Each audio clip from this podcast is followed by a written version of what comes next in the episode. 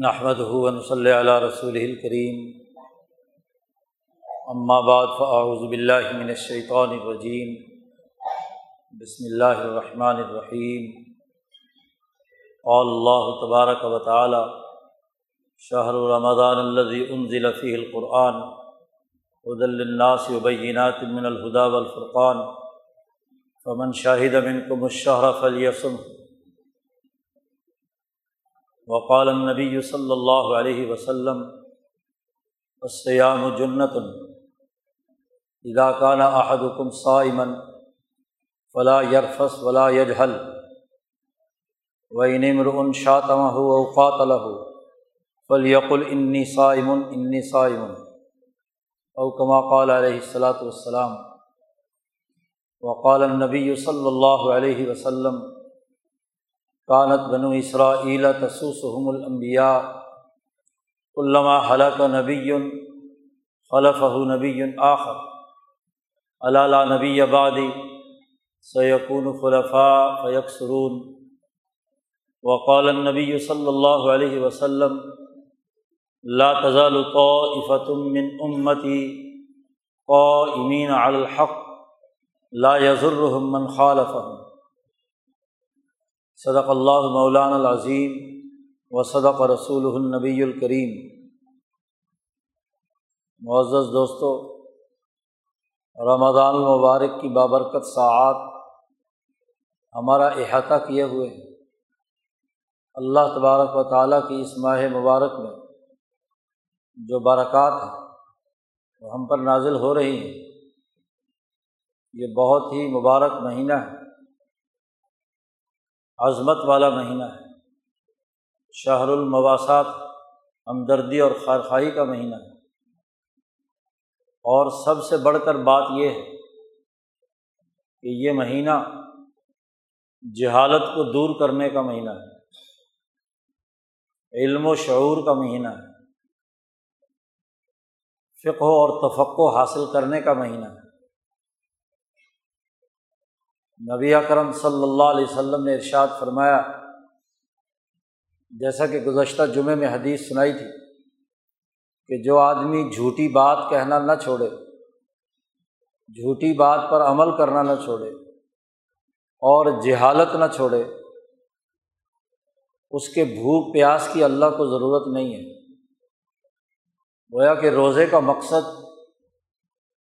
جھوٹی بات، جھوٹے نظام، جھوٹی اس نظام پر مبنی حکومتی اور عملی نظام اور اسی طرح جہالت پر مبنی ماحول سے نجات حاصل کرنا یہ روزے کا بنیادی مقصد ہے۔ یہ حدیث مبارکہ جو ابھی خطبے میں تلاوت کی گئی نبی اکرم صلی اللہ علیہ وسلم نے ارشاد فرمایا ہے کہ سیام جنت روزہ ایک ڈھال ہے۔ جھوٹی بات، جھوٹے نظام اور جہالت وغیرہ کے تمام کاموں کے مقابلے میں ایک ڈھال ہے۔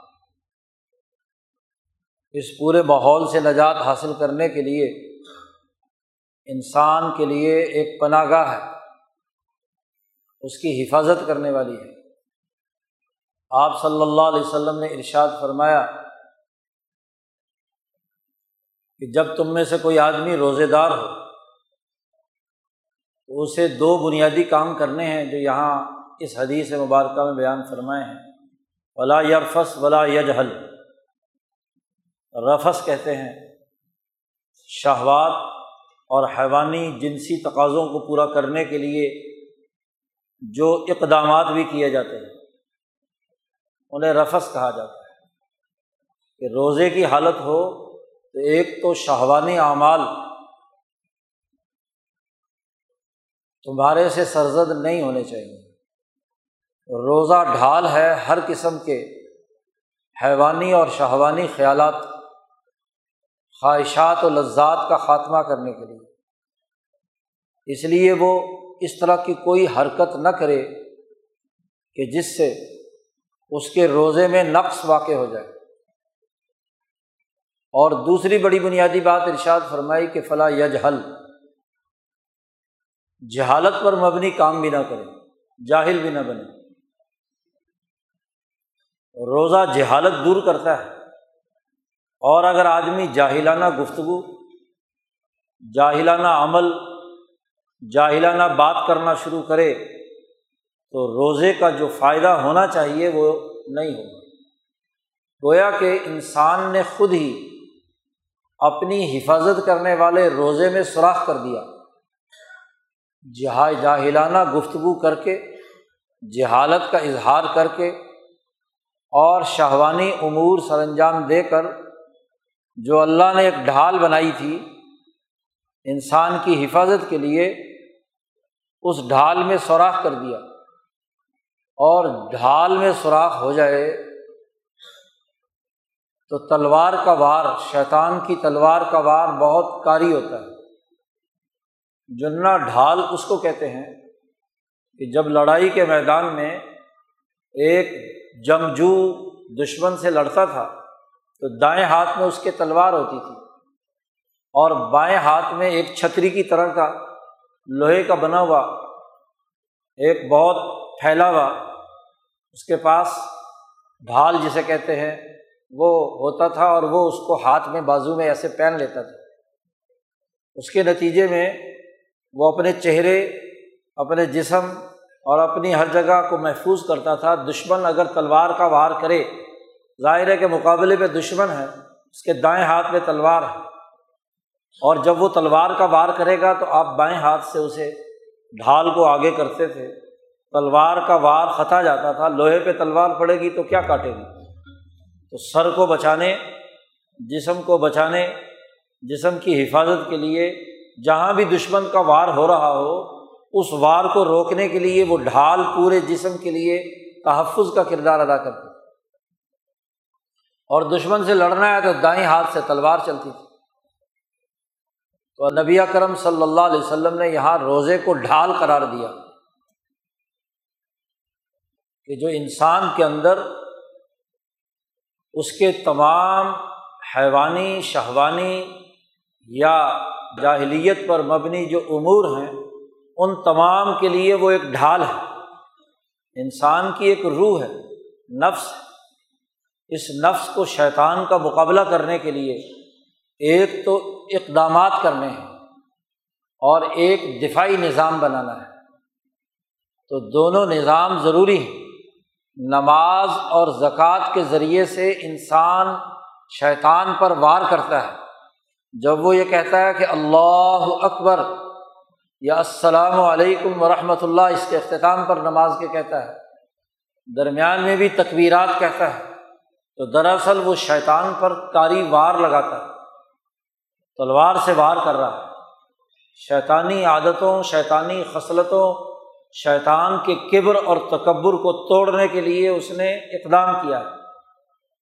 ایسے ہی شیطان انسان کو مال بچا بچا کر رکھنے، سرمایہ پرستی کی ترغیب دیتا ہے، اس کو فخر یاد دلاتا ہے۔ شیطان و یعید کم الفقرہ و یا امرکم بالفحشا اور اس کا مقابلہ کرنے کے لیے انسان اللہ کے راستے میں مال خرچ کرتا ہے، زکوٰۃ دیتا ہے۔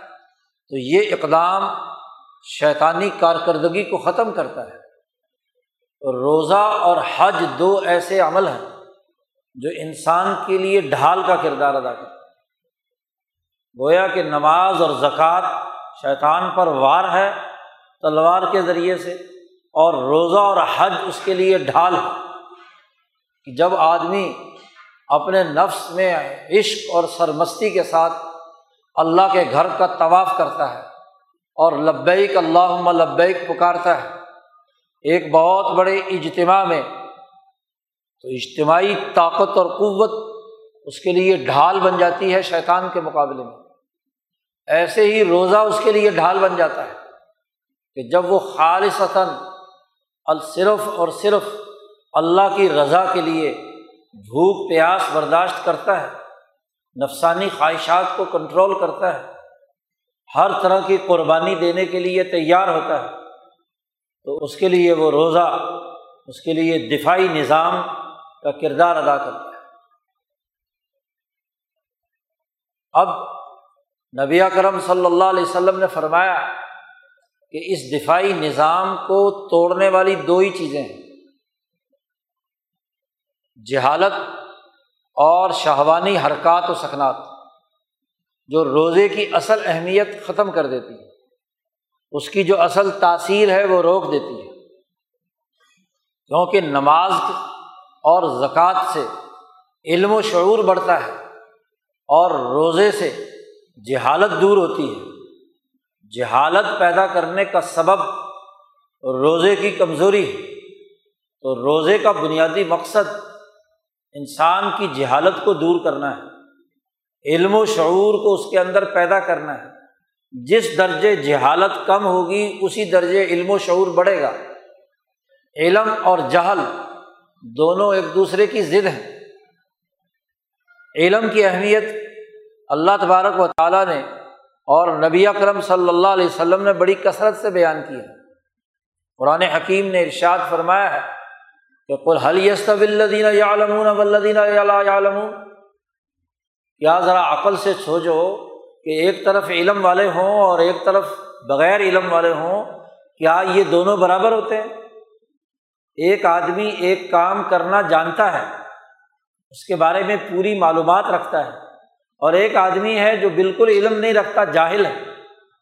تو جاہل کو تو جیسے چاہے استعمال کر لے، اور جو علم رکھنے والا ہے وہ اگر اسے غلط استعمال کیا جائے گا تو اپنے علم کے بل بوتے پر جہالت سے نکلے گا۔ اور پھر فرما انما تزک کرو اول الباب علم کا اعلیٰ ترین درجہ عقل مندوں کے لیے جن کے دماغ میں لب ہے، مغز ہے۔ عقل و شعور بلند ہے۔ سمجھ ہے۔ وہ صحیح طور پر نصیحت حاصل کرتے ہیں۔ محض علم بھی کافی نہیں ہوتا۔ علم سے آگے بڑھ کر اس میں فقاہت تفقع اور سمجھ پیدا ہو، تو پھر انسان ترقی کرتا ہے۔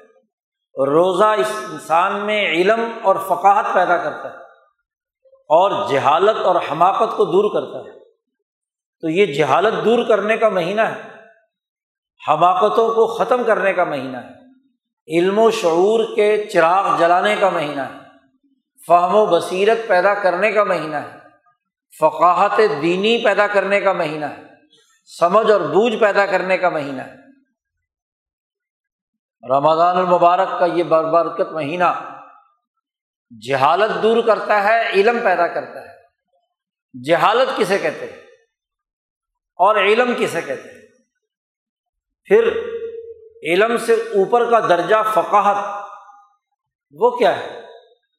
ہم جب یہ سمجھیں گے تینوں الفاظ کے حقیقی معنی، تو پھر ہم ممکن ہے کہ جد وجہد اور کوشش کریں کہ ہمیں جاہلانہ رویے نہیں اپنانے، ہمیں علم و شعور کے رویے اپنانے ہیں اور علم و شعور سے بھی بڑھ کر فقاہت دینی اپنے اندر پیدا کرنی ہے تفقع اور سمجھ پیدا کرنی ہے۔ نبی اکرم صلی اللہ علیہ وسلم نے علم کی فضیلت بیان کرتے ہوئے کہا کہ فضل العالمی العابدی کا فضلی اعلیٰ ادنا کم ایک عالم علم رکھنے والا، اس کو ایک عبادت گزار پر ایسی فضیلت حاصل ہے جو حضرت محمد مصطفیٰ صلی اللہ علیہ وسلم فرماتے ہیں، جو مجھے تم امتیوں میں سے جو سب سے کم درجے کا امتی ہے، اس پر جو مجھے فضیلت حاصل ہے۔ نبوت کا تعلق ہے علم سے ہے۔ نبی کو نبی کہتے بھی اسی لیے ہے کہ وہ اللہ تبارک و تعالیٰ کی جانب سے اللہ کے علم کی دنیا میں اطلاع اور خبر دیتا ہے۔ نبی کہتے ہیں خبر دینے والے کو، علم بیان کرنے والے کو۔ تو نبی کرم صلی اللہ علیہ وسلم اور دیگر انبیاء علیہم السلام اللہ کی جانب سے انسانیت کی بہتری کا جو علم ہے، انسانیت کی فلاح و بہبود کا جو علم ہے، اسے دنیا میں منتقل کرنے کا باعث بنتے ہیں۔ اس لیے نبی کہلاتے ہیں۔ تو آپ صلی اللہ علیہ وسلم نے فرمایا کہ جیسے میری فضیلت تم امتیوں میں سے یا تم انسانوں میں سے جو کم ترین انسان ہے اس پر جو مجھے فضیلت حاصل ہے، ایسے ہی ایک عالم کو ایک عبادت گزار جاہل پر اتنی ہی بڑی فضیلت حاصل ہے۔ محض عبادت گزار۔ اور پھر ایک دوسری حدیث میں فرمایا، نبی اکرم صلی اللہ علیہ وسلم نے کہ لکل شعین دیامت و دیامت الدین الفق و فقی واحد اشد الشیطان من الف عابدن۔ ہر چیز کا ایک ستون ہوتا ہے، مرکزی ستون، بڑا کالم ہوتا ہے۔ اور اب لوگ خیمے لگاتے تھے اور خیمے کے جو سب سے بڑی لکڑی جو درمیان میں کھڑی کی جاتی تھی، جس سے بہت بڑا ایک خیمہ لگتا تھا، جسے تمبو کہتے ہیں، اس کے درمیان جو بڑا راڈ ہوتا ہے، آج کل تو اس کا بہت زیادہ کثرت سے استعمال ہے۔ باقی چھوٹے چھوٹے اس کے چاروں طرف بانس کھڑے کیے جاتے ہیں اور درمیان میں جو بڑا کالم ہے، اسے دیامہ کہتے ہیں۔ نبی کرم صلی اللہ علیہ وسلم نے فرمایا کہ ہر چیز کا ایک مرکزی ڈھانچے کا ایک مرکزی حصہ ہوتا ہے، ایک ستون ہوتا ہے۔ انسانی جسم میں مثلاً کمر ہے، کمر پر ہی ساری پسلیاں، سارے وجود، ساری جسم جڑا ہوا ہے۔ اس کا مرکزی ستون ہے، کمر ٹوٹ جائے تو آدمی ناکارا ہوگا ہر چیز کا ایک ستون ہوتا ہے مرکزی، جس پر اس کا پورے اسٹرکچر کی تعمیر ہوتی ہے۔ دین دین اسلام خاص طور پر۔ اور دنیا کا ہر نظام دین کا لفظ سسٹم پر اطلاق کیا جاتا ہے۔ کیونکہ دین الحق بھی ہوتا ہے، دین الباطل بھی ہوتا ہے۔ ہر سسٹم کا ایک مرکز ہوتا ہے، ایک مرکزی ستون ہوتا ہے۔ جس پر اس سسٹم کے تمام پہلو جڑے ہوئے ہوتے ہیں۔ ایک مرکزی اتھارٹی ہوتی ہے، ایک حکومتی ڈھانچہ ہوتا ہے، مرکزی قیادت ہوتی ہے۔ اس پر تمام چیزیں اس سسٹم کی جڑی ہوئی ہیں۔ اس کی مقننہ، اس کی عدلیہ، اس کی انتظامیہ، اس کے تمام شعبۂ زندگی، تعلیم، صحت وغیرہ وغیرہ۔ وہ اسی مرکز کے ساتھ جڑے ہوئے ہوتے ہیں، تبھی تو اس کو دین کہتے ہیں، نظام کہتے ہیں۔ تو نبی کرم صلی اللہ علیہ وسلم نے فرمایا، ہر چیز کا ایک مرکزی ستون ہوتا ہے اور دین کا مرکزی ستون فقہ ہے، سمجھ ہے، بوجھ ہے۔ کسی بھی سوسائٹی کے سمجھدار عقل مند فقہ بات کو صحیح طور پر سمجھنے والے لوگ وہ کسی بھی سسٹم کی ریڑھ کی ہڈی ہوتے ہیں، اس کا مرکزی نظام چلانے والے ہوتے ہیں۔ کوئی گھر ہو، کوئی تنظیم ہو، کوئی جماعت ہو، کوئی پارٹی ہو، کوئی ملک ہو، کوئی قوم ہو، کوئی بین الاقوامی نظام ہو۔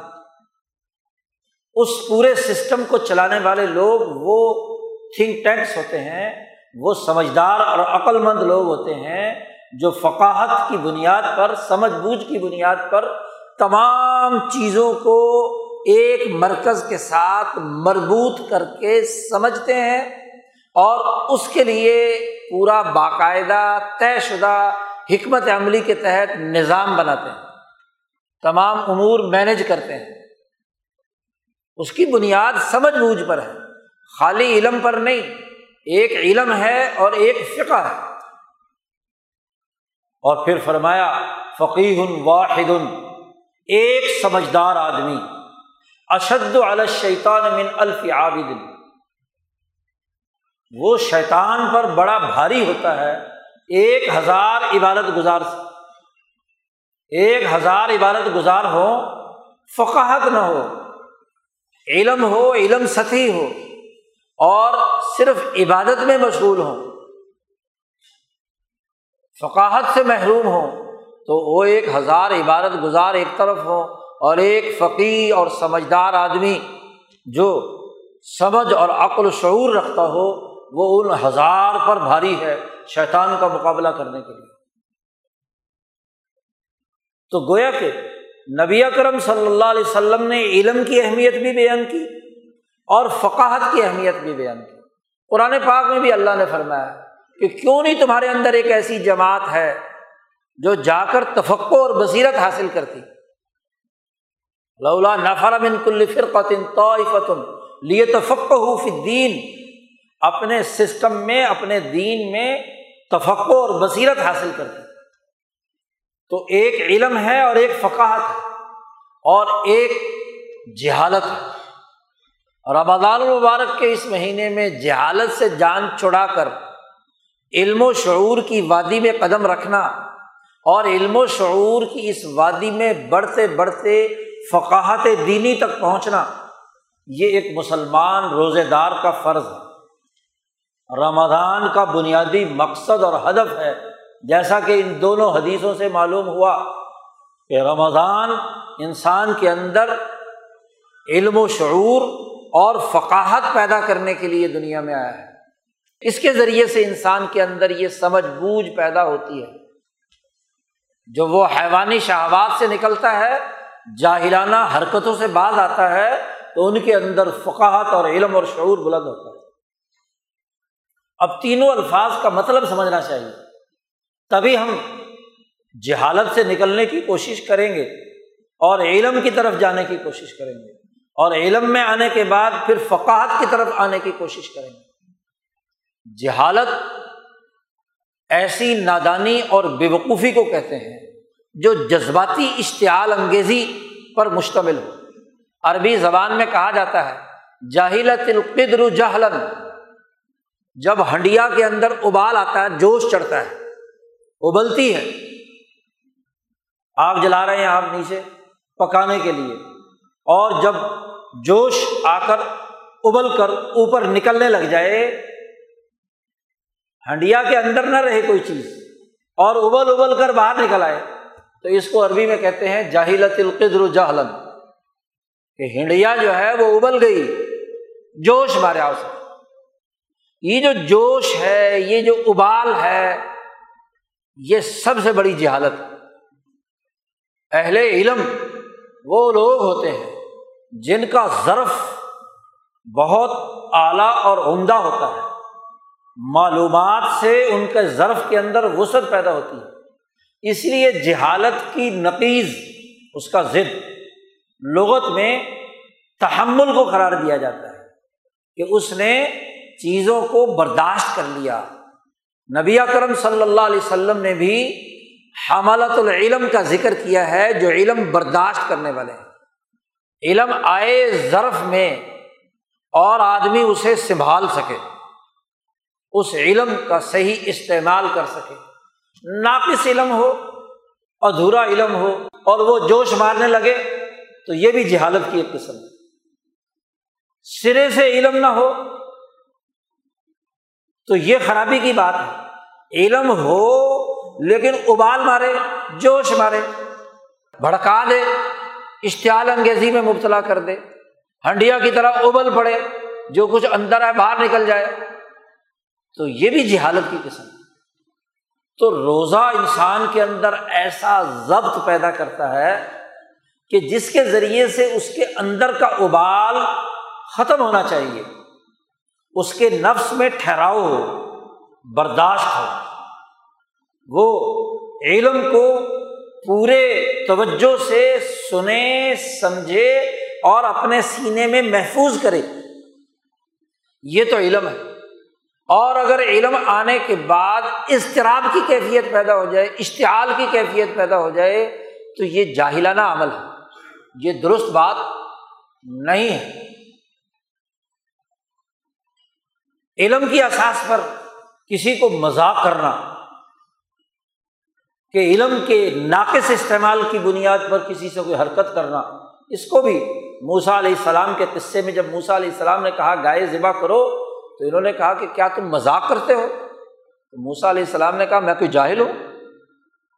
جاہلوں کا کام ہے مذاق کرنا، بھونڈا مذاق کرنا، اشتعال انگیزی پیدا کرنا، مذاق کے اندر اللہ کی بات میں مذاق کرنا۔ میں تمہیں اللہ کا حکم سنا رہا ہوں کہ تم گائے ذبح کرو، تم کہتے ہو کہ مذاق کر رہے ہو۔ میں نبی ہوں، علم کی بات بتا رہا ہوں، تو کیا میں جاہل ہوں؟ تو جہالت، علم کا ابلنا، جوش مارنا، اشتعال انگیزی کا پیدا ہونا، خرابی کا پیدا ہونا، اور تحمل، برداشت اور علم کی حفاظت، علم کا فہم اور سمجھ، یہ جہالت کے مقابلے کی ضد ہے۔ اس لیے جاہل جو نہیں ہوتا، عالم ہوتا ہے، تو اس کا ظرف علم سے بھرا ہوا ہے، تو اس کے اندر ایک ٹھہراؤ ہوتا ہے۔ اس کے اندر ایک برداشت کی بات ہوتی ہے۔ علم کے ذریعے سے انسان کے اندر ایک حقیقت منکشف ہو کر روشن ہوتی ہے۔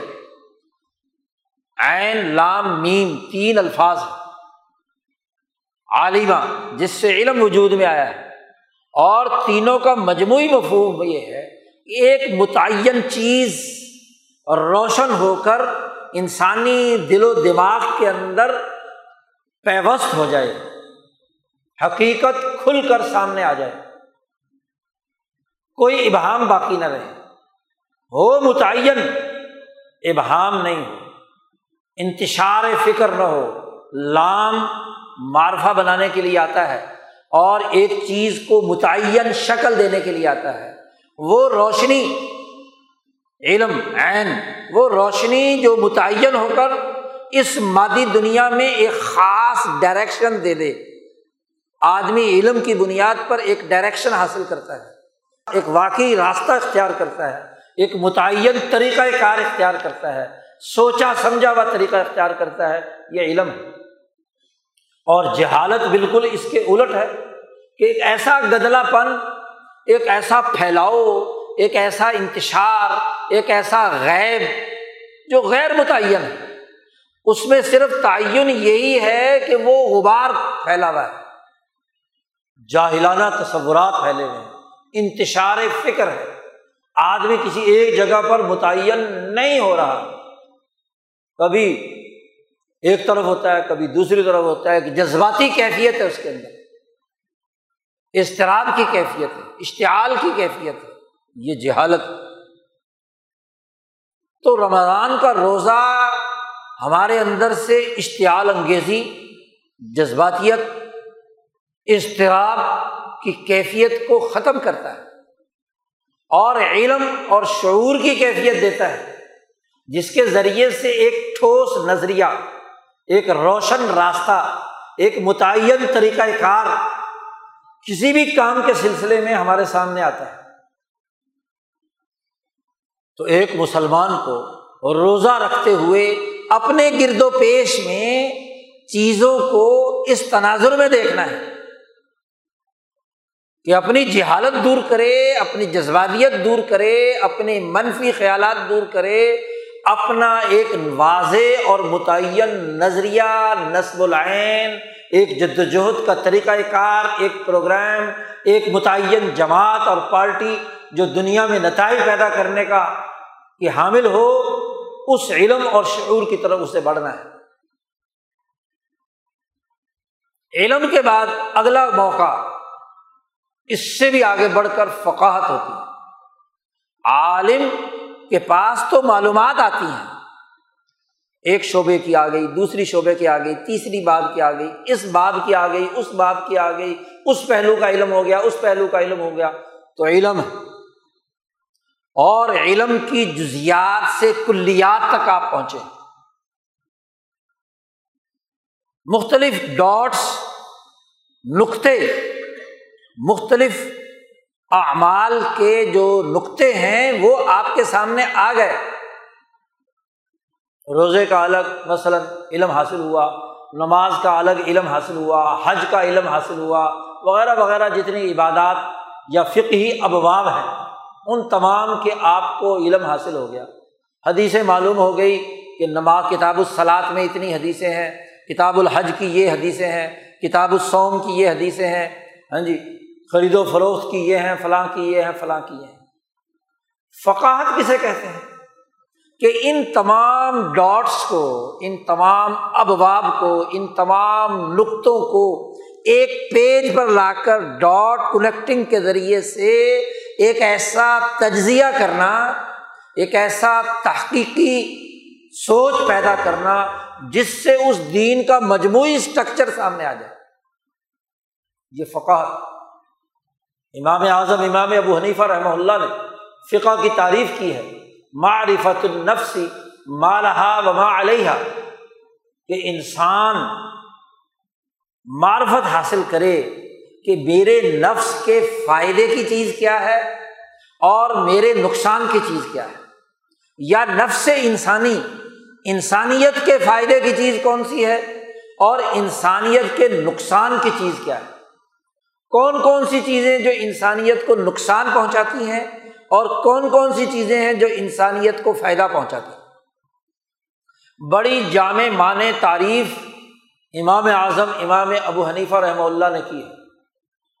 اور فقاہت کے اندر لغوی معنی تو صرف کوریدنا ہے، کسی چیز کو مزید تلاش کرنا، جستجو کرنا، اس میں سے ہاں جی مزید پہلو نکالنا۔ اور اس کے تین الفاظ کے اندر بھی بڑی طاقت اور قوت ہے۔ قاف ہمیشہ قوت پر دلالت کرتا ہے۔ اور گویا کے جتنے بھی مختلف اور منتشر نکات ہیں یا نقطے ہیں، ان تمام کو ایک مرکزی نظام کے ساتھ پوری طاقت اور قوت، سمجھ اور عقل کے ساتھ جوڑ کر ایک مجموعی ڈھانچہ سامنے لانا یہ تفقو کہلاتا ہے۔ ہم جو امام اعظم، امام ابو حنیفہ کو فقی اعظم کہتے ہیں تو اس کی وجہ کیا ہے؟ کہ انہوں نے فقہ کے تمام ابواب ان کو مجموعی طور پر سامنے رکھ کر وہ اصول کلیہ اخذ کیے ہیں۔ وہ دین کا پورا اسٹرکچر واضح کیا ہے کہ نبی اکرم صلی اللہ علیہ وسلم کے لائے ہوئے دین کا مرکزی نظام اور اس کے ساتھ جڑے ہوئے تمام پہلو کون کون سے ہیں؟ کون کون سی حدیثیں ہیں جو اس مرکزی نظام میں کیا معنی اور مفہوم رکھتی ہیں؟ کون کون سی آیات قرآن ہیں؟ ان سے ایک مجموعی دینی نظام کا خاکہ کیا ابھرتا ہے؟ صحابہ کے اعمال اور ان کی اقوال اور آثار کے ذریعے سے دین کی تشریح کے کون کون سے پہلو سامنے آتے ہیں؟ تو ایک پورا فقہی مکتب فکر مرتب کیا ہے امام اعظم امام ابو حنیفہ رحمہ اللہ نے۔ خاص طور پر اجمی اقوام کے مزاج کو سامنے رکھتے ہوئے ان کے لیے ایک فقہی مکتب فکر مرتب کیا اور اربوں کے فقہی سوچ اور تخیلات و تصورات اور ان کے تہذیب و تمدن کے تناظر میں دین کے اس مجموعی نظام کا ایک فقہی مجموعہ امام شافی رحمۃ اللہ علیہ نے مرتب کیا، امام مالک نے مرتب کیا۔ یہ وہ فقہا ہیں جنہوں نے انسانی زندگی کے جو فقہ سے متعلق، قانون سے متعلق مسائل ہیں، ان کے فقہی مکاتب فکر متعین کیے۔ ان کا ایک نظام بنایا۔ تمام آیات و احادیث کے بنیادی نکات جمع کر دیے۔ اور اس کی بنیاد پر ایک ڈھانچہ، دینی نظام متعین اور استوار کر دیا۔ عقائد کے باب میں متکلمین اور اہل حق، عقائد کے بڑے بڑے امام اہل سننا وغیرہ لوگوں نے اس کا ایک پورا ڈھانچہ بنا دیا تفقوں کی بنیاد پر، فقہ والوں نے فقہ کی بنیاد پر۔ حدیث کے فہم کے لیے فقہ محدثین نے اس کا ایک پورا فقیحانہ نظام وجود میں لے آئے اور اس کے مطابق اس کی اس کی پوری تشریحات کا ایک مربوط نظام بنا دیا۔ یہ فقہ کہلاتی اس فقہ کا تعلق عام طور پر جو سمجھا جاتا ہے، وہ مسائل جو انسانی زندگی کو عبادات کے تناظر میں پیش آتے ہیں، عقائد کے باب میں پیش آتے ہیں، اس پر عام طور پر گفتگو کی جاتی ہے۔ اور کہا جاتا ہے کہ یہ علم حاصل کرنا چاہیے، ضرور حاصل کرنا چاہیے۔ علوم نبوت میں سے یہ علم شرائع یا علم عقائد یا علم فقہ یہ ایک ضرور شعبہ ہے۔ اس کے بغیر دین کی تکمیل نہیں ہوتی، عقیدہ درست نہیں ہوتا، اعمال درست نہیں ہوتے، مسائل کا صحیح علم نہیں آتا۔ تو ہمارے یہاں عام طور پر جب علم کی بات کی جاتی ہے، تو اس علم سے مراد وہ علم شرائع والعقائد ہے۔ جس کی اساس پر دین کا نظام سمجھا سمجھایا جاتا ہے۔ اور فقہ کی جب بحث کی جاتی ہے، تو اس فقہ سے مراد بھی وہی فقہی مسائل جو نماز، روزے اور عبادات وغیرہ وغیرہ تہارت سے متعلق ہیں، عام طور پر اسی کے سمجھنے کو فقی الواحد الشد الشیطان من الفی عابدن شمار کر لیا جاتا ہے۔ حالانکہ یہ تمام اعمال تو عبادت کرنے کے لیے ہے فقاہت تو اس سے بھی آگے بڑھ کر عمل اسے سمجھنے کی ضرورت اور امام شاہ ولی اللہ دہلوی رحمۃ اللہ علیہ وہ اول العظم مجدد ہیں جنہوں نے اس حقیقت کو واضح کیا کہ فقاہت کا جیسے تعلق مسائل کے ساتھ فقاہت کا جیسے تعلق حدیث فہمی کے ساتھ ہے، فقاہت کا جیسے تعلق تفسیر قرآن سے متعلق ہے۔ ایسے ہی فقاہت کا تعلق علم سیاستی والخلافہ کے ساتھ بھی بلکہ صحابہ کرام اور خلافۂ راشدین کی جد وجہد اور کوشش، وہ تو اس حقیقت کی غمازی کرتی ہے کہ فق السیاسہ یا فق الخلافہ وہ دراصل ان تمام شعبوں کو کنٹرول کرتی ہے۔ اسی لیے امام شاہ ولی اللہ دہلوی بنیادی بات ارشاد فرماتے ہیں کہ فقہ کے اگرچہ چار مکاتب موجود ہیں۔ امام اعظم، امام ابو حنیفہ، امام مالک، امام شافی اور امام احمد بن حنبل رحمہ اللہ۔ اسی طرح تصوف اور قلب کے علاج معالجے کے چار بنیادی سلسلے مشہور ہیں۔ قادریا چشتیا نقش بندیا سہر وردیا چاروں سلاسل کے راستے سے لوگوں کے قلبی امراض کا علاج کرنے کا نظام وضع ہوا۔ انسانی روحیں ان چاروں میں سے جس راستے پر چل کر، طریقت کے جس راستے پر چل کر، وہ اپنی روح کو پاک اور کامیاب بنانا چاہتے ہیں، فلاح و بہبود حاصل کرنا چاہتے ہیں، کر سکتے ہیں۔ اسی طرح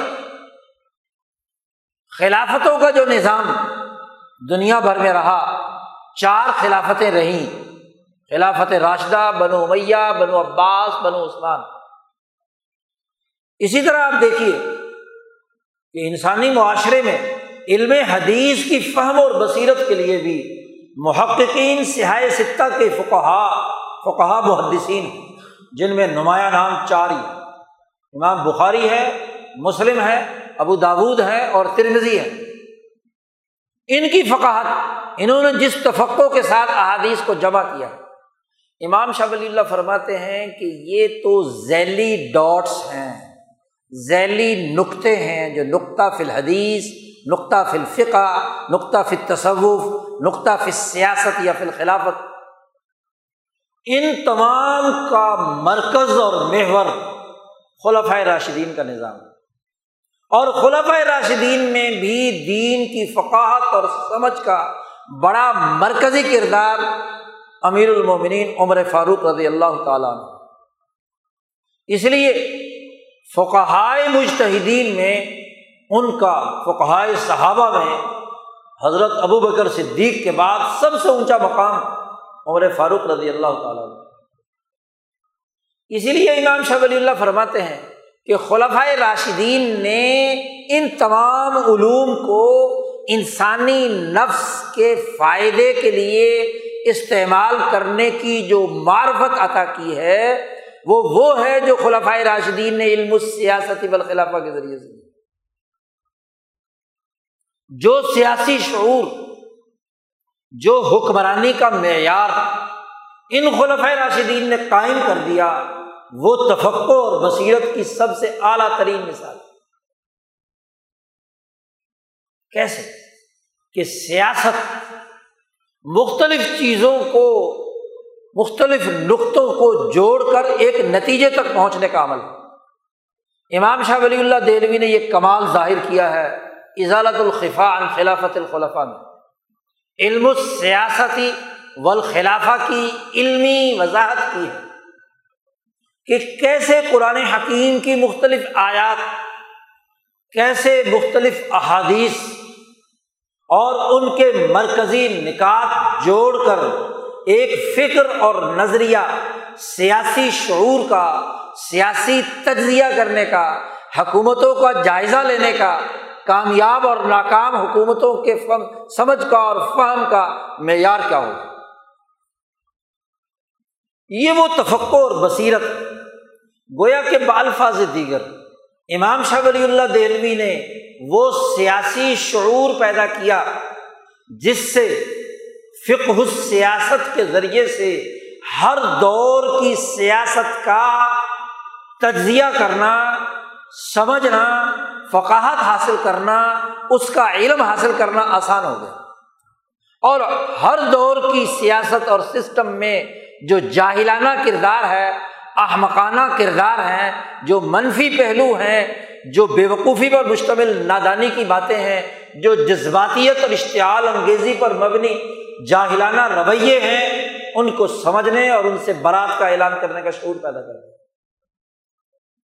رمضان المبارک کا یہ مہینہ، جہاں فقی مسائل کے جاننے کا مہینہ ہے، کہ آپ کو نماز، روزے، حج، زکوٰۃ کے فقی مسائل معلوم ہونے چاہیے کہ صحیح طریقۂ نماز کیا ہے، صحیح روزے کا طریقہ اور اس کے مسائل کیا ہیں، صحیح زکوٰۃ دینے کے بنیادی مسائل کیا ہیں، حج کرنے کا صحیح طریقہ اور مصنون کردار کیا ہے، سیرت کیا ہے، یہ فقہ، یہ علم حاصل کرنا ایک روزے دار کے لیے لازمی ہے۔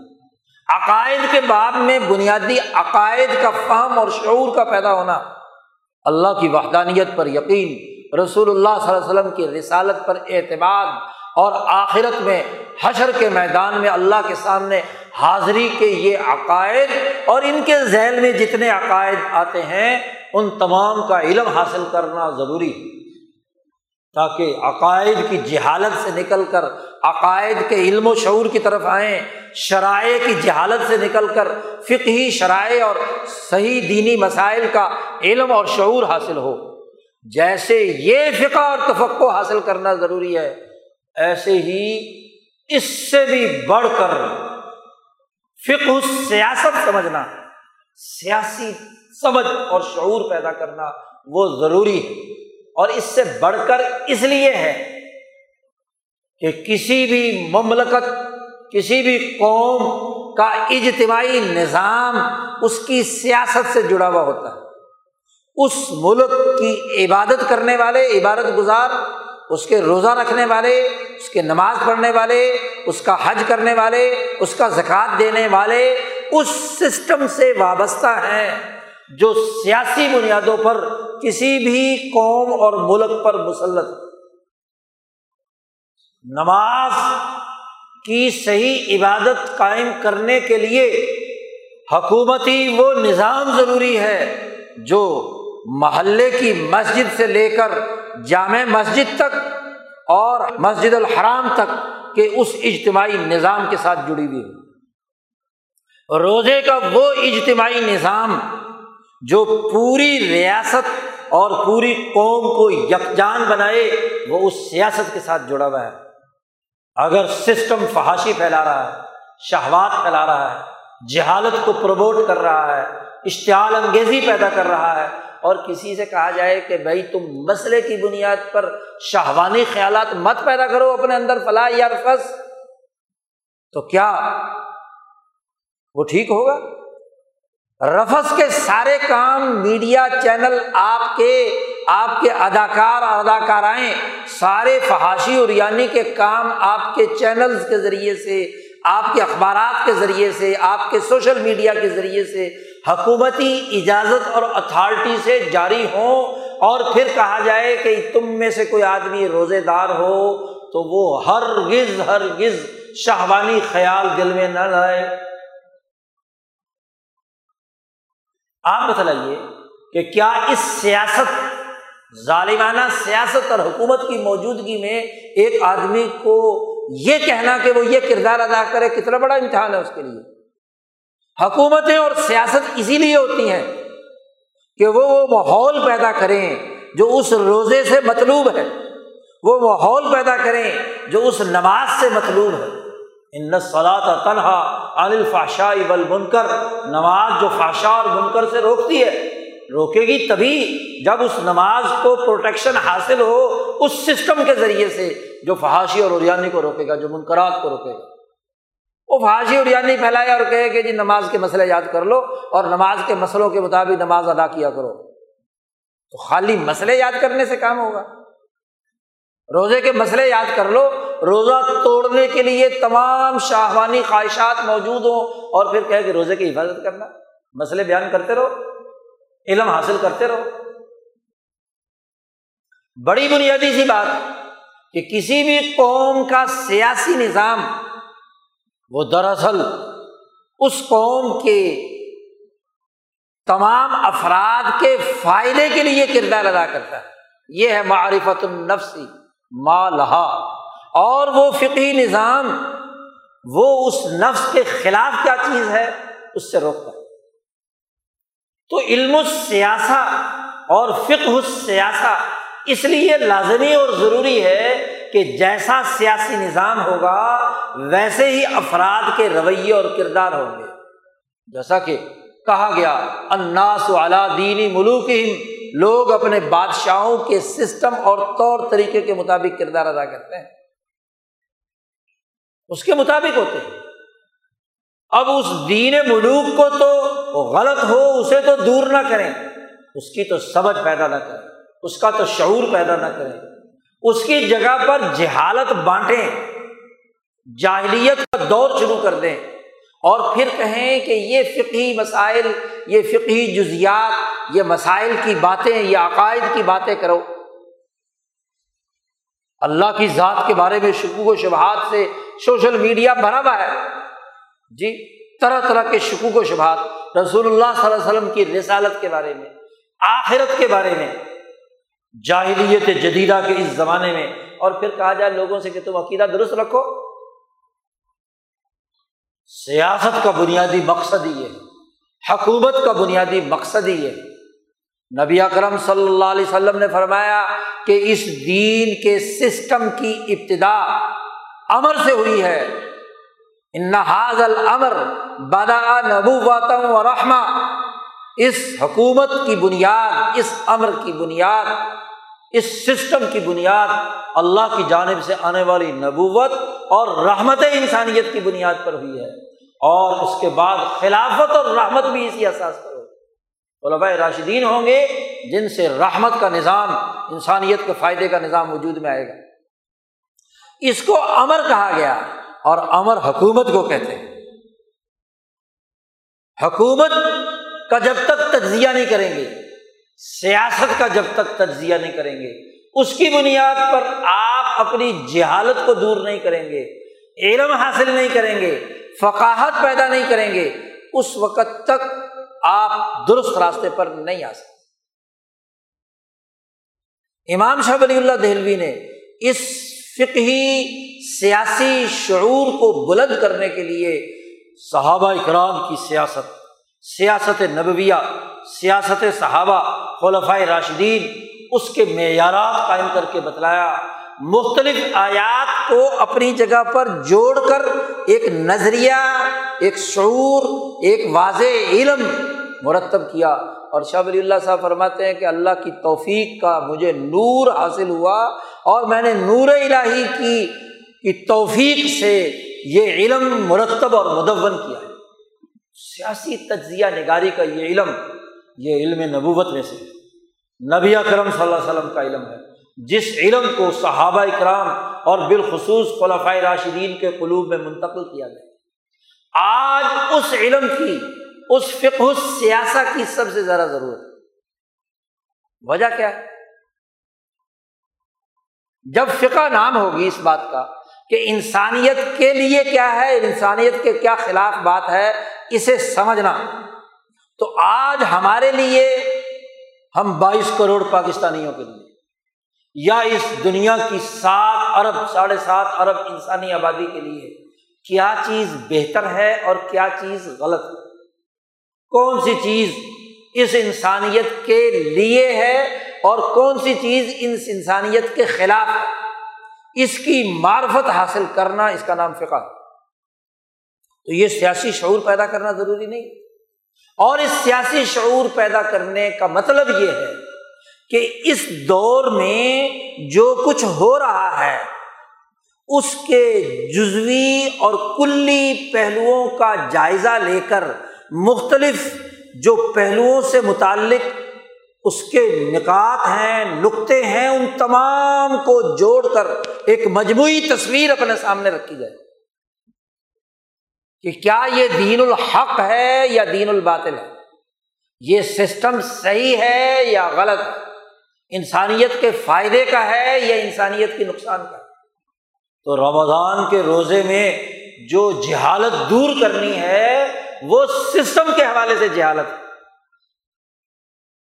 حکومت کے حوالے سے جہالت سیاست کے حوالے سے جہالت یہ جو حضور صلی اللہ علیہ وسلم نے فرمایا کہ جب تم میں سے کوئی روزے دار ہو، تو فلاں یرفس ولا یا جہل ان دونوں کا تعلق سیاست کے میدان میں سے بھی تو ہے۔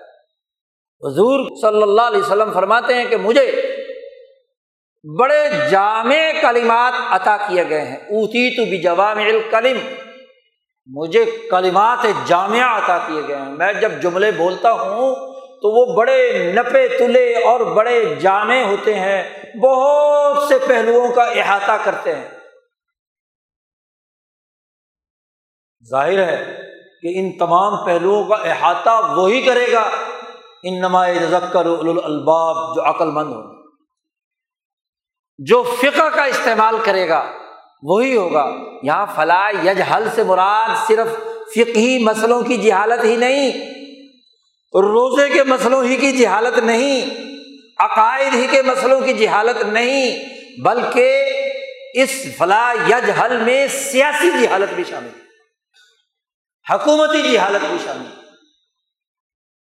جیسے عقائد کی جہالت سے بچنا ضروری ہے، جیسے فقی مسائل کی جہالت سے بچنا ضروری ہے، جیسے شرعی مسائل کی جہالت سے بچنا ضروری ہے، ایسے ہی سیاسی مسائل کی جہالت سے بچنا بھی ضروری ہے۔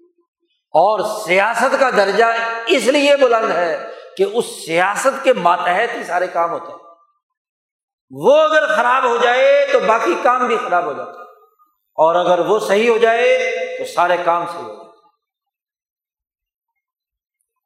عمر فاروق رضی اللہ تعالیٰ نے فرمایا کہ دو قوتیں ایسی ہیں، دو باتیں ایسی ہیں کہ ایزا صالحہ صالح الناس، دو جماعتیں، دو گروہ، یہ ٹھیک ہو جائیں تو سارے ٹھیک ہو جائیں۔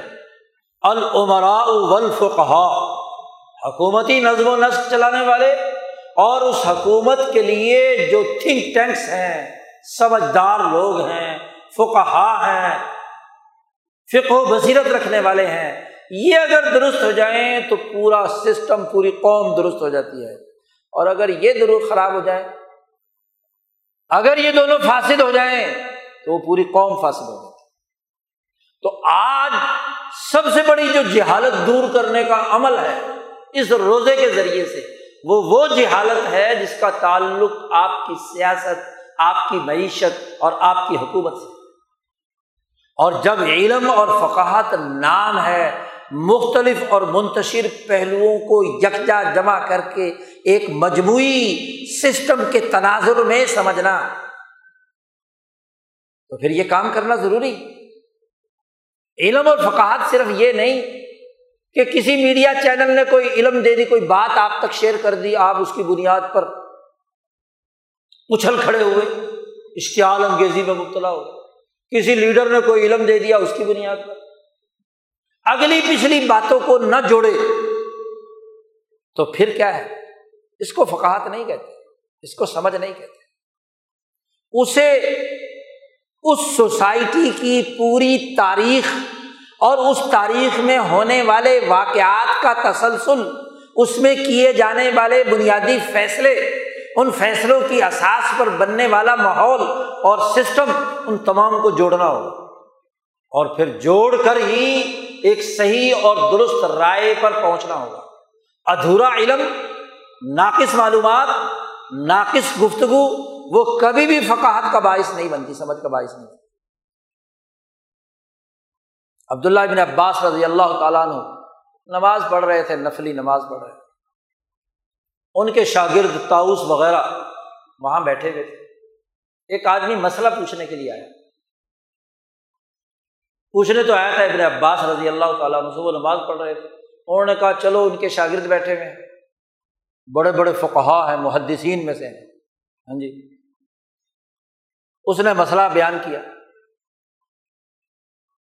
کہ مجھے ہر پیشاب کے بعد انزال کی طرح کا مادہ نکلتا ہے۔ تو کیا ہر پیشاب کے بعد مجھ پر غسل فرض ہوگا؟ انہوں نے پوچھا، جو شاگرد بیٹھے ہوئے تھے کہ ویسا ہی گاڑا ہوتا ہے جیسے اس وقت نکلتا ہے؟ انہوں نے کہا ہاں۔ انہوں نے کہا، ہر پیشاب کے بعد تمہیں غسل کرنا پڑے گا۔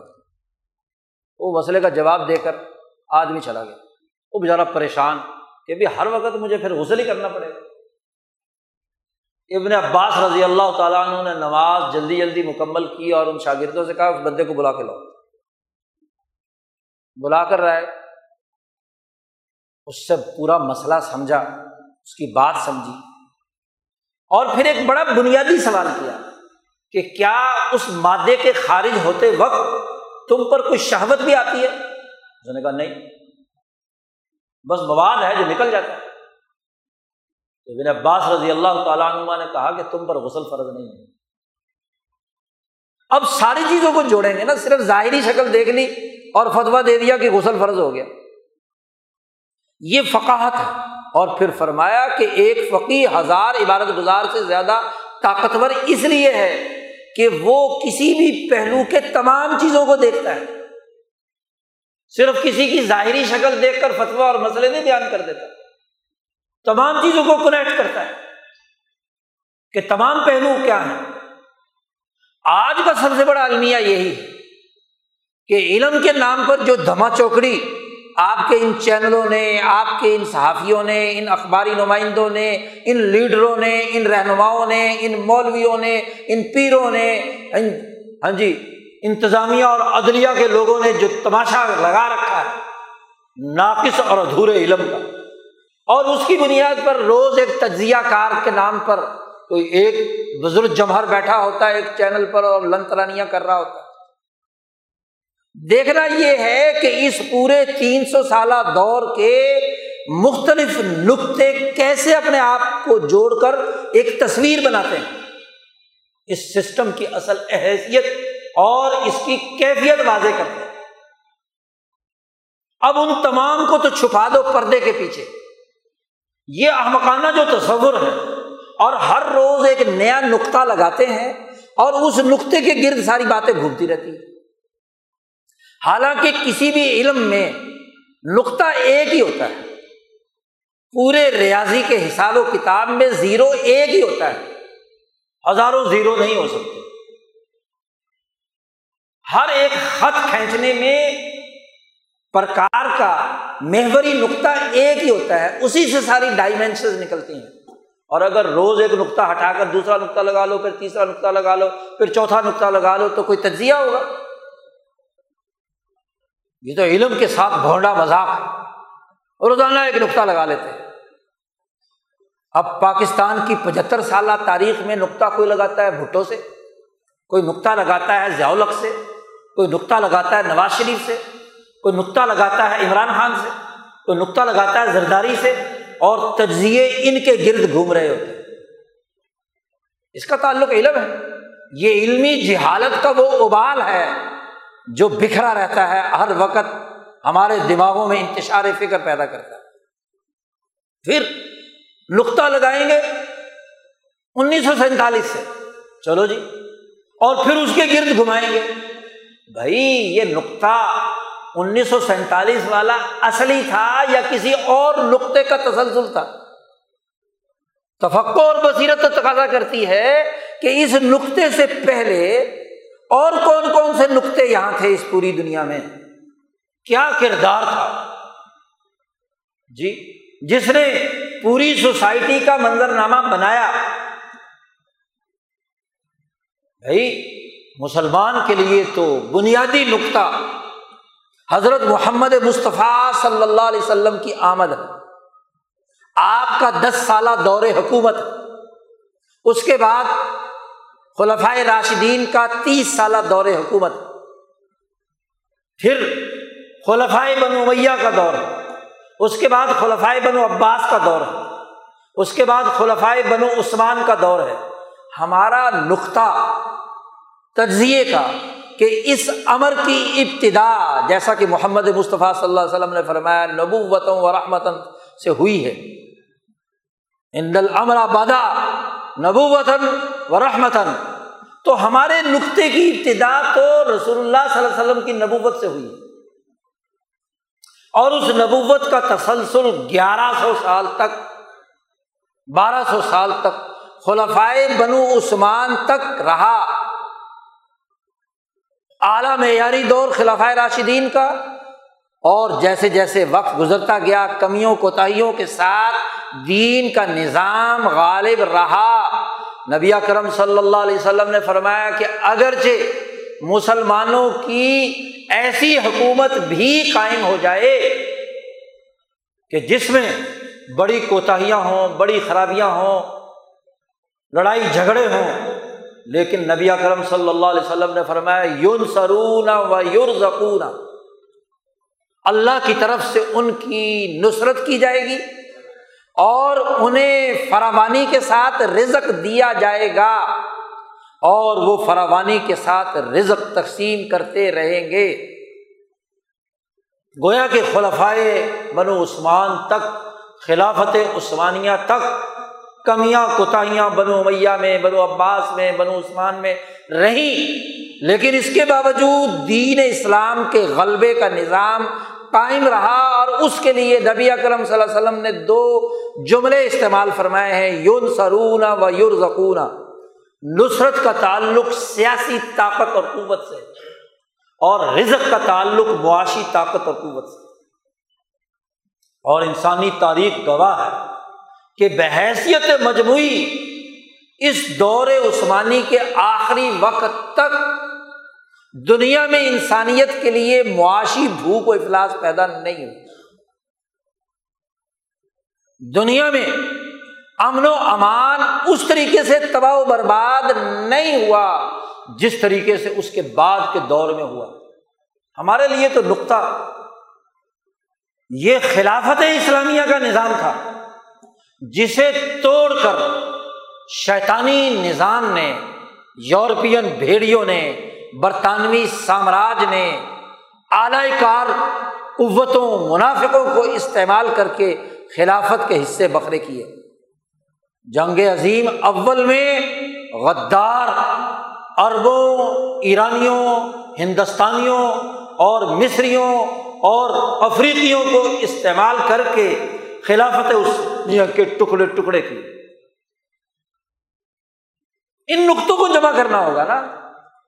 کہ یہ جو ستاون ملک بنائے گئے سامراجی نظام کے ماتحت مسلمانوں کے نصرت والے نظام اور رزق دیے جانے والے معاشی نظام کے مقابلے پر دنیا کے وسائل ہڑپ کرنے کے لیے، ملکوں اور قوموں کو لوٹنے کے لیے، ان کی منڈیوں پر قبضہ کرنے کے لیے، ہندوستان کو غلام بنانے کے لیے اربوں کو یرغمال بنانے کے لیے، افریقیوں کو غلام بنانے کے لیے، مظلوم کرنے کے لیے جو طریقۂ کار مزہ کیا گیا جنگ عظیم اول میں اور پھر جنگ عظیم دوم میں۔ یہ نقطے بھول جائے۔ خلافت عثمانیہ کا ٹوٹنا بھول جائے۔ سامراجی غلبے اور تسلط اور شیطانی نظام کے غلبے کے نقطے کو چھوڑ دیں۔ اور تاریخ شروع کریں جی انیس سو سینتالیس سے۔ کیوں؟ آپ صحیح فقاہت، صحیح علم پیدا نہیں کر سکتے جب تک کہ آپ یہاں کے سیاست کے ان بنیادی نکات کو نہیں جوڑیں گے کہ خلافت اسلامیہ، خلافت عثمانیہ کس کس نے توڑی، اس کے مجرم کون کون ہے چاہے وہ ارب ممالک کے حکمران ہوں یا پاکستان اور ہندوستان اور دوسرے غلام ملکوں کے حکمران ہوں۔ کس کس نے کردار ادا کیا اس نقطے کو مٹانے کے لیے جس کا آغاز حضرت محمد مصطفیٰ صلی اللہ علیہ وسلم نے کیا تھا؟ اس سسٹم کو مٹانے یہ پہلی بنیادی بات ہے۔ اور جن مجرموں نے یہ پورا جال بلایا ان ملکوں کے وسائل لوٹے۔ اور جنگ عظیم دوم میں انہیں سامراجیوں کے درمیان جو جنگ ہوئی انہیں یورپین بھیڑیوں کے درمیان گھمسان کا رن پڑا اور اس کے نتیجے میں دنیا میں ایک عالمی سامراجی تاغوتی قوت وجود میں آئی، جس نے صفاقیت کرتے ہوئے انسانیت کا قتل عام ہیروشیما اور نگاساکی میں کیا۔ معرفت النفسی مالحا و ما علیہ انسانیت کے خلاف سب سے بڑا جرم انسانیت کی تباہی اور بربادی کا، جس کا آغاز جاپان پر ایٹم بم گرا کر کیا یہ نقطہ بھول جائے۔ وہ نقطہ جس کی اثاث پر برطانیہ کے مقبوضہ اور ان کے زیر تسلط رہنے والے ملکوں کا نظم و نسق نئے ابھرتے ہوئے بھیڑیے کے سپرد ہوا۔ کیا نقطہ بھول جائے؟ کیا یہ ہم ہم بھول جائیں کہ جاہلیت جدیدہ کا جو بانی ہے، جہالت کی انتہا ہے کہ جاپانی ہتھیار پھینک چکے ہیں، پھر بھی بم مار کر ان کی انسانیت کو تباہ و برباد کر جاہلانہ عمل نہیں کیا اس بات کو چھوڑ دیا جائے کہ اس پینتالیس کے بعد I M F, world bank اور ہاں جی گیٹ معاہدہ کر کے دنیا بھر کی معیشتوں کو کنٹرول کرنے، نچوڑنے، ان پر قبضہ رکھنے، انہیں یرغمال بنانے، انہیں تباہ و برباد کرنے کا جو معیشت کا نظام بنایا، اس نقطے کو بھول جائے؟ فقاہت کیسی ہے؟ اور آج دیکھیں کہ ہمیں بھیگ مانگنی ہے۔ ہم تو بھیگ مانگنے والے ہیں۔ بھیگ مانگنے والا بنایا کس نے؟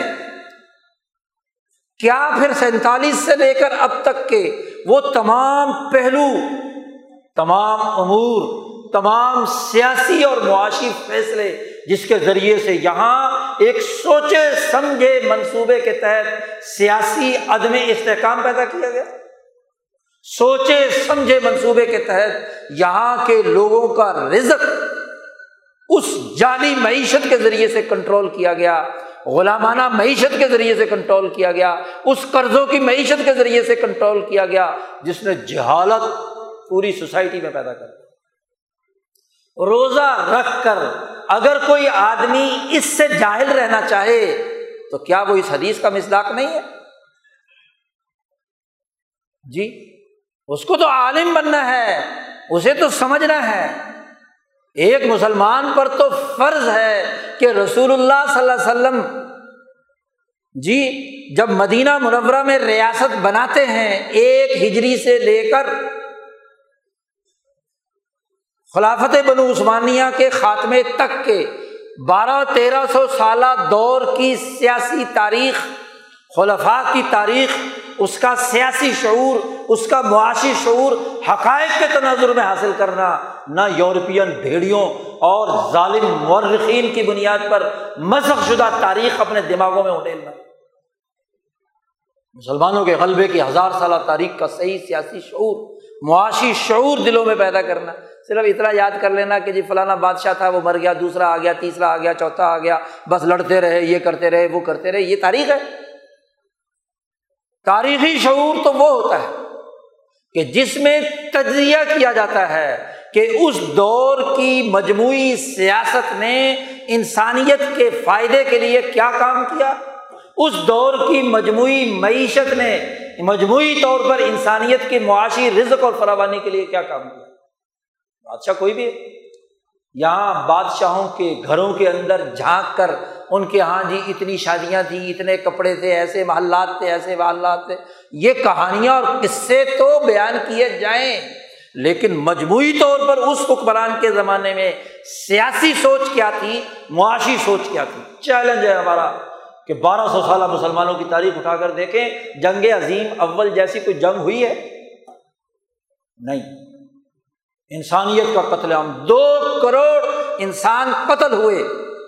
کیا جنگ عظیم دوم اور اس سے پہلے کیمیائی ہتھیار استعمال کر کے انسانوں کو دم پخت کرنے کا عمل کبھی اس بارہ سو سالہ دور میں ہوا ہے؟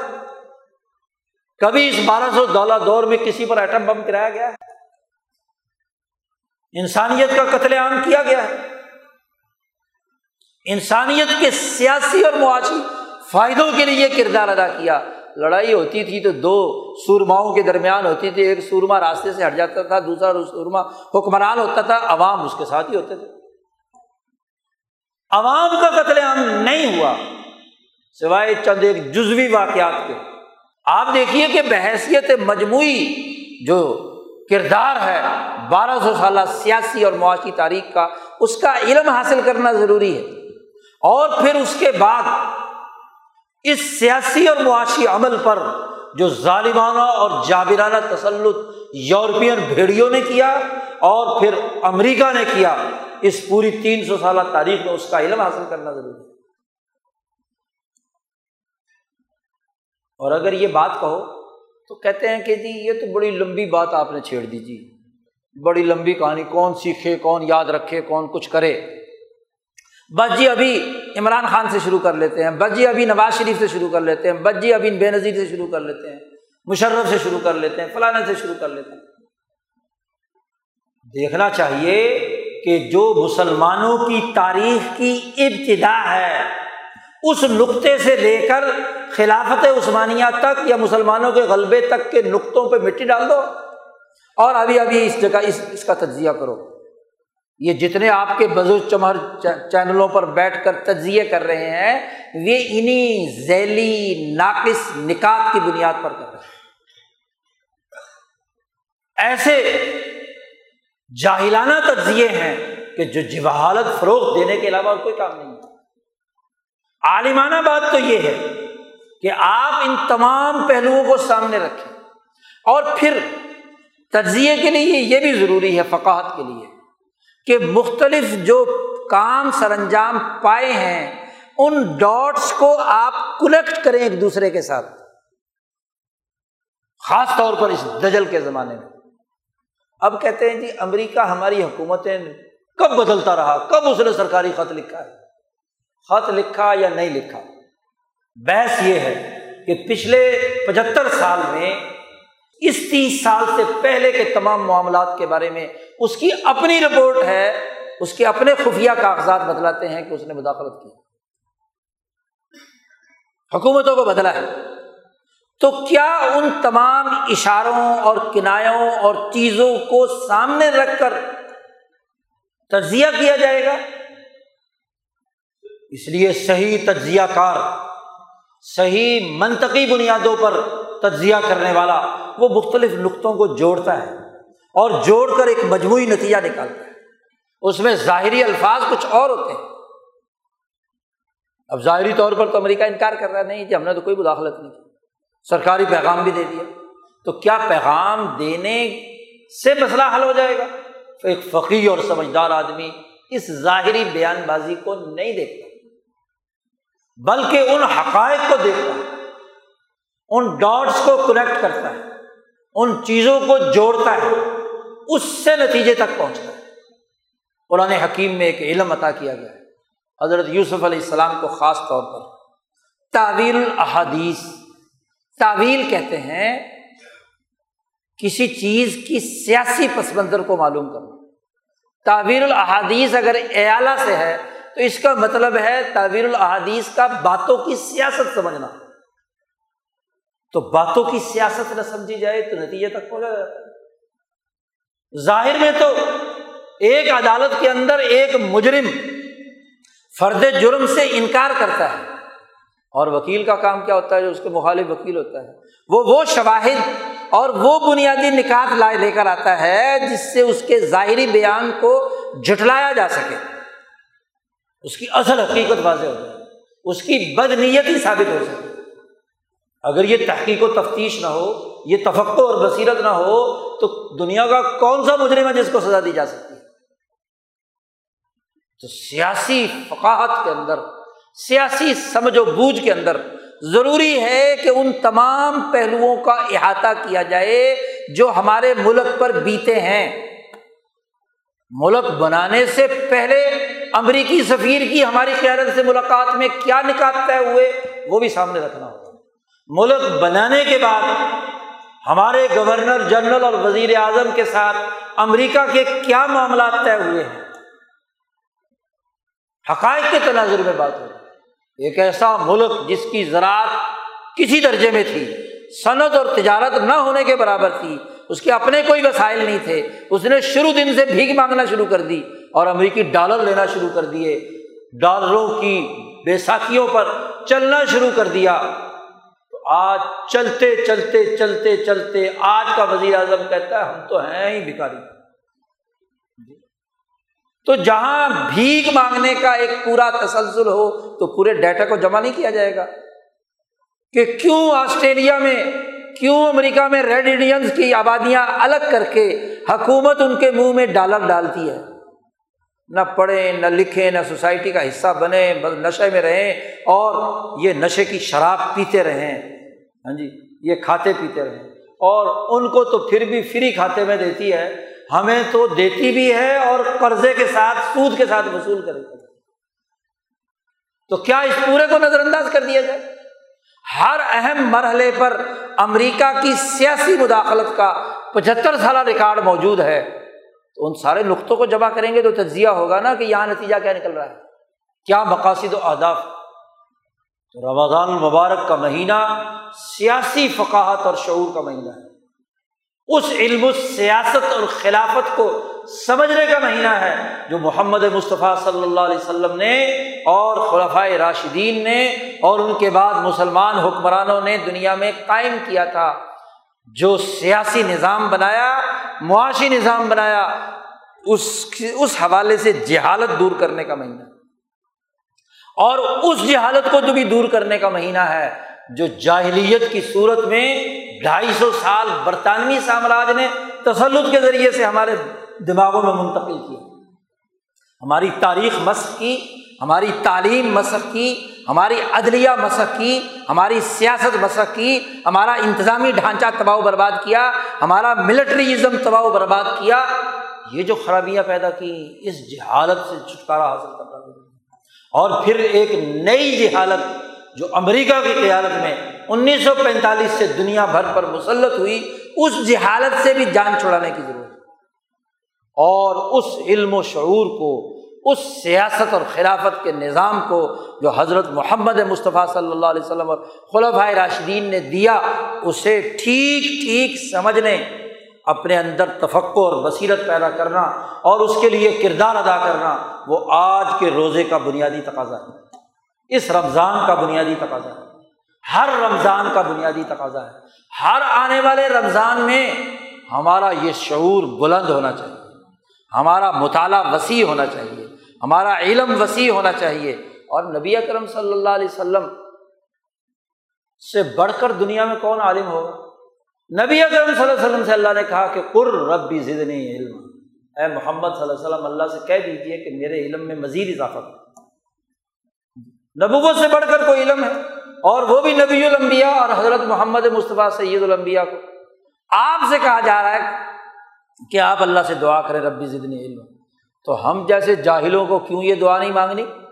جن کے پاس ناقص اور ادھورا علم، ہمیں تو اپنے علم و شعور کو، اپنی فقاہت اور بصیرت کو زیادہ سے زیادہ آگے بڑھا کر گرد و پیش کے حقائق کا شعور حاصل کرنا ہے اور اس جہالت سے نکلنا ہے کہ جو جذباتیت پیدا کی ہے۔ وہی جذباتیت جو انیس سو سینتالیس میں آپ کے دماغوں پر مسلط تھی، وہی جذباتیت جو تریپن کی تحریک میں تھی، وہی جہالت جو اڑسٹھ کی تحریک پی ڈی ایم کے ذریعے سے تھی، وہی جہالت جو پی این اے کی صورت میں انیس سو ستہتر میں تھی، وہی جہالت جو ہر دور حکومت میں ہر ایک قسم کے نام نہاد جمہوری نظام کے تحت ہوتی رہی، ان جہالت کی جذباتیت سے، اشتعال انگیزی سے ہاں جی نکلنا اور ٹھوس علم جس کو برداشت کرنے، جس کا تحمل کرنے، جس کی احساس پر سمجھ اور شعور کے پیدا کرنے کا عمل ہے، وہ اپنے اندر پیدا کرنا یہ آج کا تقاضا ہے۔ یہی وہ بنیادی فکر ہے جو امام شبری اللہ دہلوی رحمۃ اللہ علیہ سے لے کر حضرت اقدس مولانا شاہ سعید احمد رائے پوری تک اس ولی اللہ سلسلے کے علماء ربانیین نے منتقل کیا اللہ تعالیٰ ہمیں اس کی اتباع قبول فرمائے اور پورا سمجھ، شعور اور علم نصیب فرمائے اور جاہلیت جدیدہ کے اس ماحول سے نکلنے اور صحیح علم کے ساتھ وابستہ ہونے کی توفیق عطا فرمائے۔ وہ آخر داوانہ الحمد للہ رب العالمین۔